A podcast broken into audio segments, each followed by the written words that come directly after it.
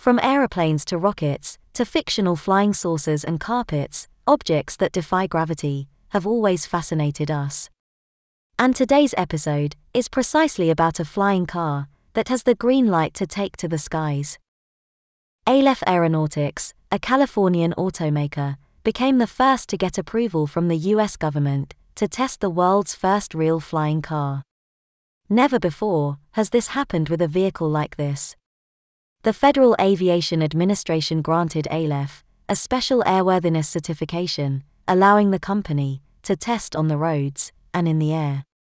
The automaker unveiled its Model A in October twenty twenty-two and has since received deposits for pre-orders that start at three hundred thousand dollars.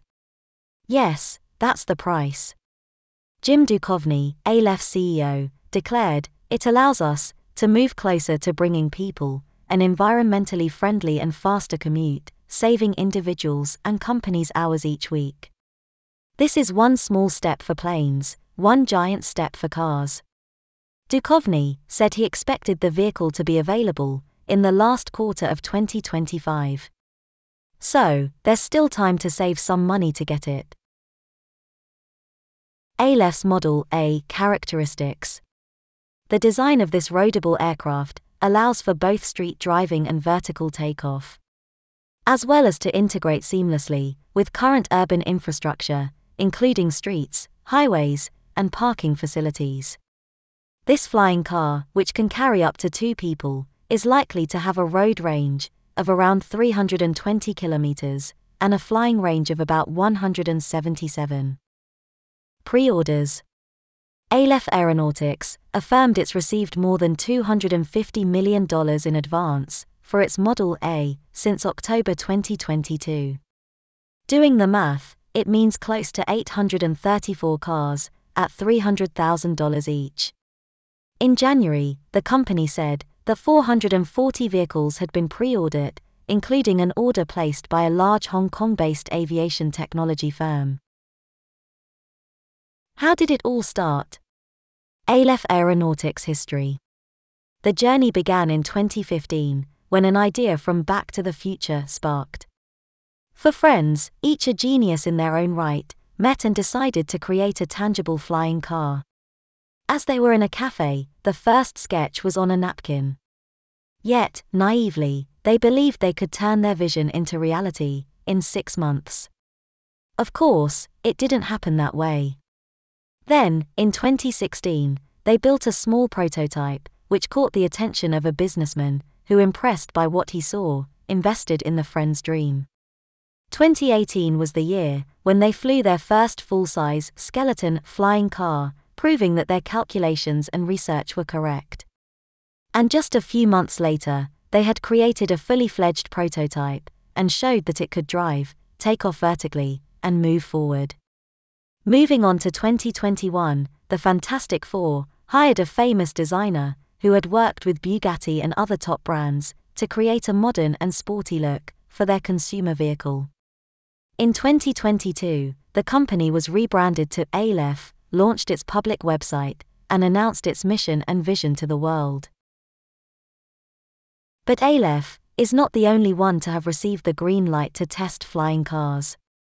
In June, Joby Aviation, a company that manufactures electric vertical takeoff and landing vehicles, was likewise granted a special airworthiness certificate from the Federal Aviation Administration to begin flight testing. Joby's vehicles are not precisely cars, they are large drones, with the capacity to carry four passengers and a pilot. The good thing for Joby Aviation is that Delta Air Lines is pouring money into launching an V T O L taxi service from Manhattan to J F K Airport. This will reduce the time from one hour by car to only ten minutes by drone. Toyota is also an investor in this company, and its C E O will now be part of Joby's board. Joby Aviation hopes to begin passenger operations in twenty twenty-five, if all test flights go as planned. Flying cars on T V and the big screen.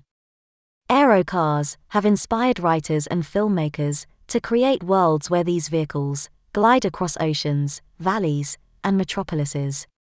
As far as I remember, It was nineteen sixty-two, when the futuristic animated series, The Jetsons, showed flying cars as a staple of everyday life, apart from other imaginary technologies.